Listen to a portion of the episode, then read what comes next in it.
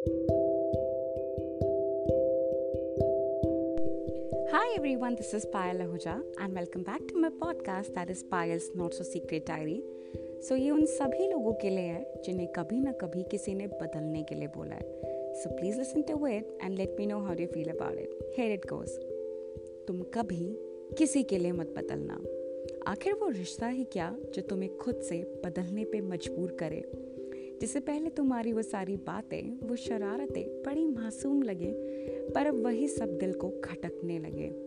जब कोई तुम्हें बदलने के लिए कहे तो बस इतना याद करना कि बहुत वक्त लगा है तुम्हें खुद को समझने में, खुद से मोहब्बत करने में और खुद को खुश रखने में। आखिर एक तुम ही तो हो जो खुद से इतना करीब हो। अब इस दो वक्त के मेहमान के लिए तुम खुद ही से दूर होने चल दिए।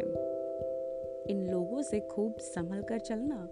ये वही हैं जो अपने बोलने का दिखावा करते हैं और फिर तुम्हें पूरी तरह से बर्बाद करते हैं। तुम इनसे कोसों दूर रहना।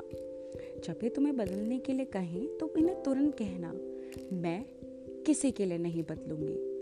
क्योंकि कोई तुमसे प्यार करे तो तुम जैसे हो, वैसे करे।